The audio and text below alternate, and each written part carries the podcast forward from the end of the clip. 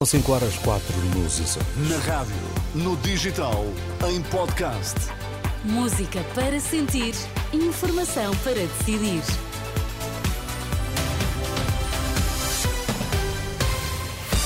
Notícias na Renascença. Destaques a esta hora. António Costa não dará conselhos de bancada e não tem idade e vontade de meter papéis para a reforma. A taxa de risco de pobreza em Portugal está acima dos 40%, sem transferências sociais.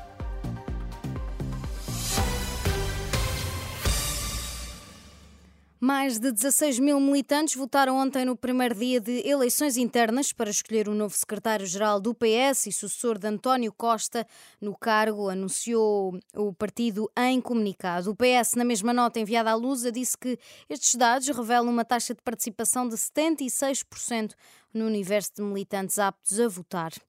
António Costa garante que não tem idade nem vontade para meter os papéis para a reforma. Depois de ter eh, votado para as eleições internas do PS, o ainda líder do partido e primeiro-ministro de missionário assegura que vai manter-se ativo, quer seja na política ou noutra área profissional. Há uma coisa que é certa, não tenho nem idade para meter os papéis para a reforma, nem vontade de meter os papéis para a reforma e, portanto, eh, vou trabalhar e vou, falo com gosto. Tenho tido a felicidade ao longo da vida com exceção de dois anos, ter tido sempre trabalhos que gostava de ter. Acho que também é ter, é ter novas oportunidades, ter mais trabalhos que me deem gosto. António Costa deixa a liderança do PS oito anos depois e diz estar disponível para dar conselhos ao próximo secretário-geral eh, do partido, mas só se isso lhe for pedido. Não, não é a voz da experiência. O, o secretário-geral do próximo secretário-geral do PS poderá contar comigo para aquilo que desejar e que eu possa fazer e que seja e que sinta que possa ser eh, útil, mas, mas deixo lá ter a liberdade de querer saber se, se quer contar comigo ou não. Eles, eles vão de saber. Declarações de António Costa depois de votar para as eleições internas do PS, que decorrem esta sexta e este sábado. Na próxima noite, ficamos a saber se o próximo secretário-geral socialista é Pedro Nuno Santos, José Luís Carneiro ou Daniel Adrião. Não fossem os apoios sociais e a taxa de risco de pobreza em Portugal rondaria os 42%. A conclusão consta de um estudo de dois investigadores do Observatório das Desigualdades, que se baseou em dados do INE do ano passado.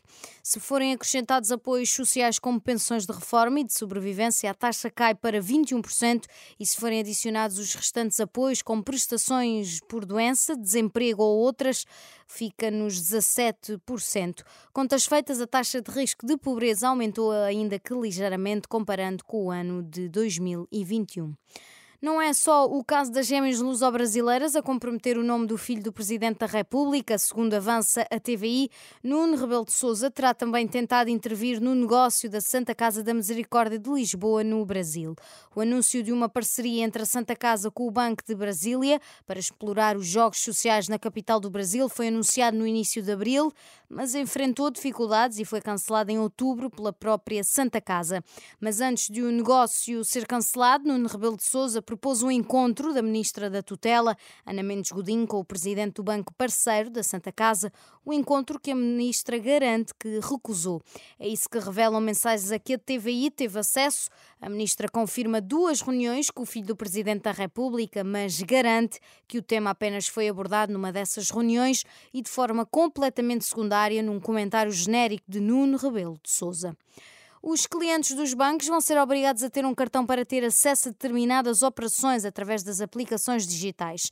A medida entra em vigor a 1 de janeiro pela empresa que gera a rede multibanco em Portugal, que determinou que para fazer pagamentos de serviços, pagamentos ao Estado e carregamentos de telemóveis, os clientes têm de ter cartão bancário associado à conta. Uma situação que está a motivar queixas de consumidores junto da DECO, como diz Nuno Rico. Nós começámos a acompanhar este caso há duas, três semanas atrás, quando alguns consumidores nos começaram a enviar as comunicações que tinham recebido dos bancos.